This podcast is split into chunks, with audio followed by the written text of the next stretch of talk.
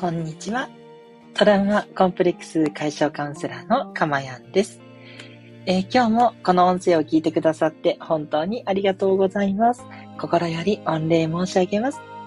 えー、この音声を収録している日時は2022年2月22日火曜日の4時50分台となっております。え、午後の4時50分台ということでね、ね、いつもだと午前中の4時、5時、6時とかが多いんですけど、今日はですね、朝からバタバタしておりました。にゃんにゃんにゃんの日だからですかね。ね、スーパーにゃんにゃんの日？みたい、スーパー猫の日ですかねみたいなので、ね、すいません。ちょっと、えー、気ままに遅くなりましたということでね、すいません。朝からバタバタしてたらこんな時間になってしまってということでね、えー、ゆるゆるしてますけれどもね、ゆるいね、放送で、ぜひね、癒しの幸せの時間をね、お届けできたらいいなというふうに思っています。いつもいつも応援くださって本当にありがとうございます。私からもですね、えー、いつもあなたのエールとなるようなね、未来の幸せにつながるような、そんな内容をね、お伝えしていきたいなと思います。はい、えー、早速今日のテーマなんですけれども、えー、発見、辛いことを癒す存在とは？というテーマでお話をしていきたいと思います。さて、あなたは辛いことをね、癒してもらえる存在といったら誰が出てきますでしょうか？親とか、まあ、妻、夫とか、子供とか、おじいちゃん、おばあちゃんとかね、お友達っていう方もいると思います。いろんなね、存在がいると思うんですけれども、中には実はそういう辛いことをね、癒してくれるような人がいないんです。っていうね、方もいるかもしれません。まあ、例えばですけど、まあ、最近ね、あの、よく出てくるちょっと残念なワードですけど、毒親っていうね、言葉がありますよね。やっぱり親がね、こう全然、こう、自分をね、きちんと認めて育ててくれなかったっていうね、そういう思いをしてね、生きていらっしゃる方も中にはいらっしゃいます。でそうするとね、毒親ということで親を頼れないっていうことで、頼れる人がいない、癒せる人がいないっていうこともね、いるかもしれません。で、ここでね、えー、一つ真理をお伝えするんですけれども、実はですね、あなたのことを癒してくれる存在っていうのは、傷つける存在と同じだけいるよっていうことなんです。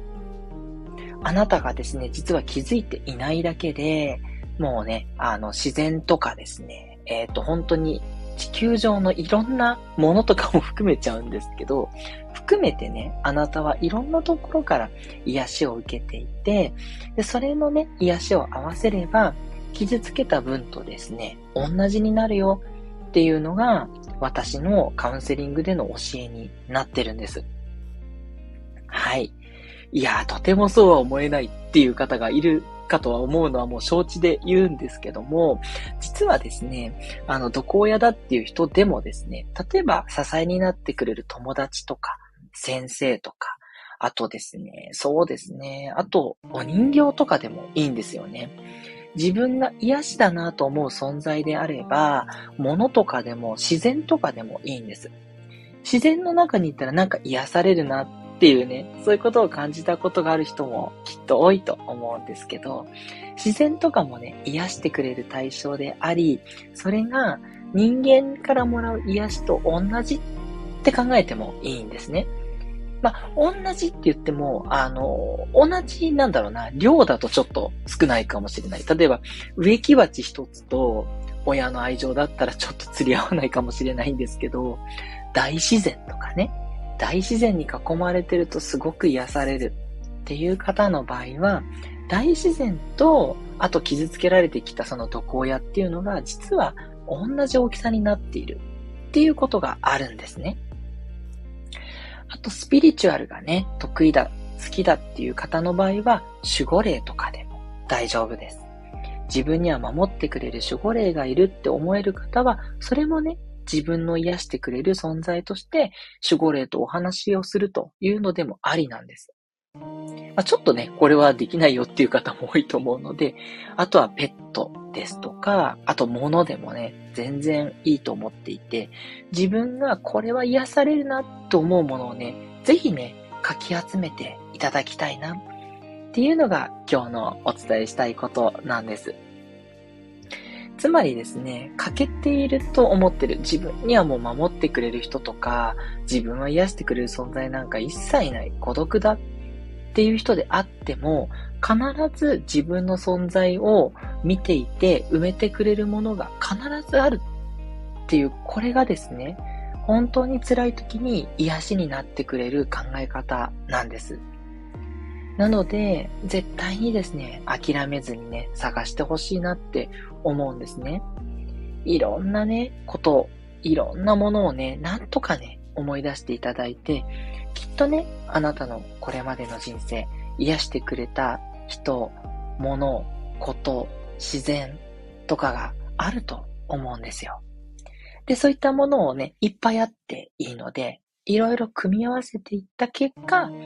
まあ、傷つけられた分、こういった癒しもあるなっていう感じでね、えー、同じぐらいだって思えれば、OK っていう感じなんです。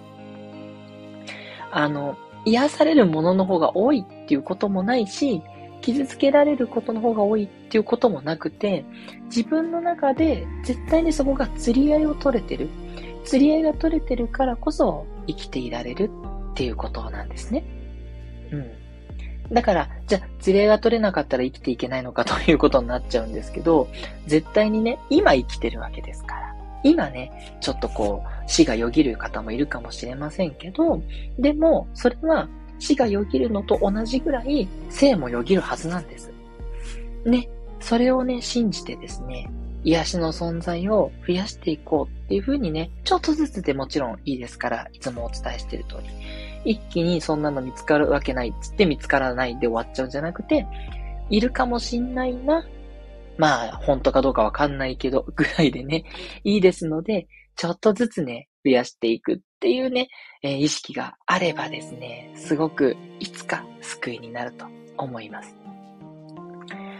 はい。ということで、いかがでしたでしょうか？辛いことを癒す存在っていうのはいろいろあるよ。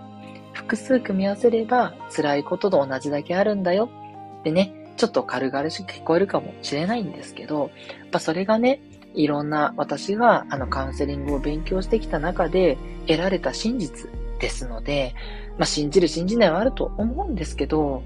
信じる信じないだったら、まあ、ちょっと信じてもいいかなって感じだと思うんですよ。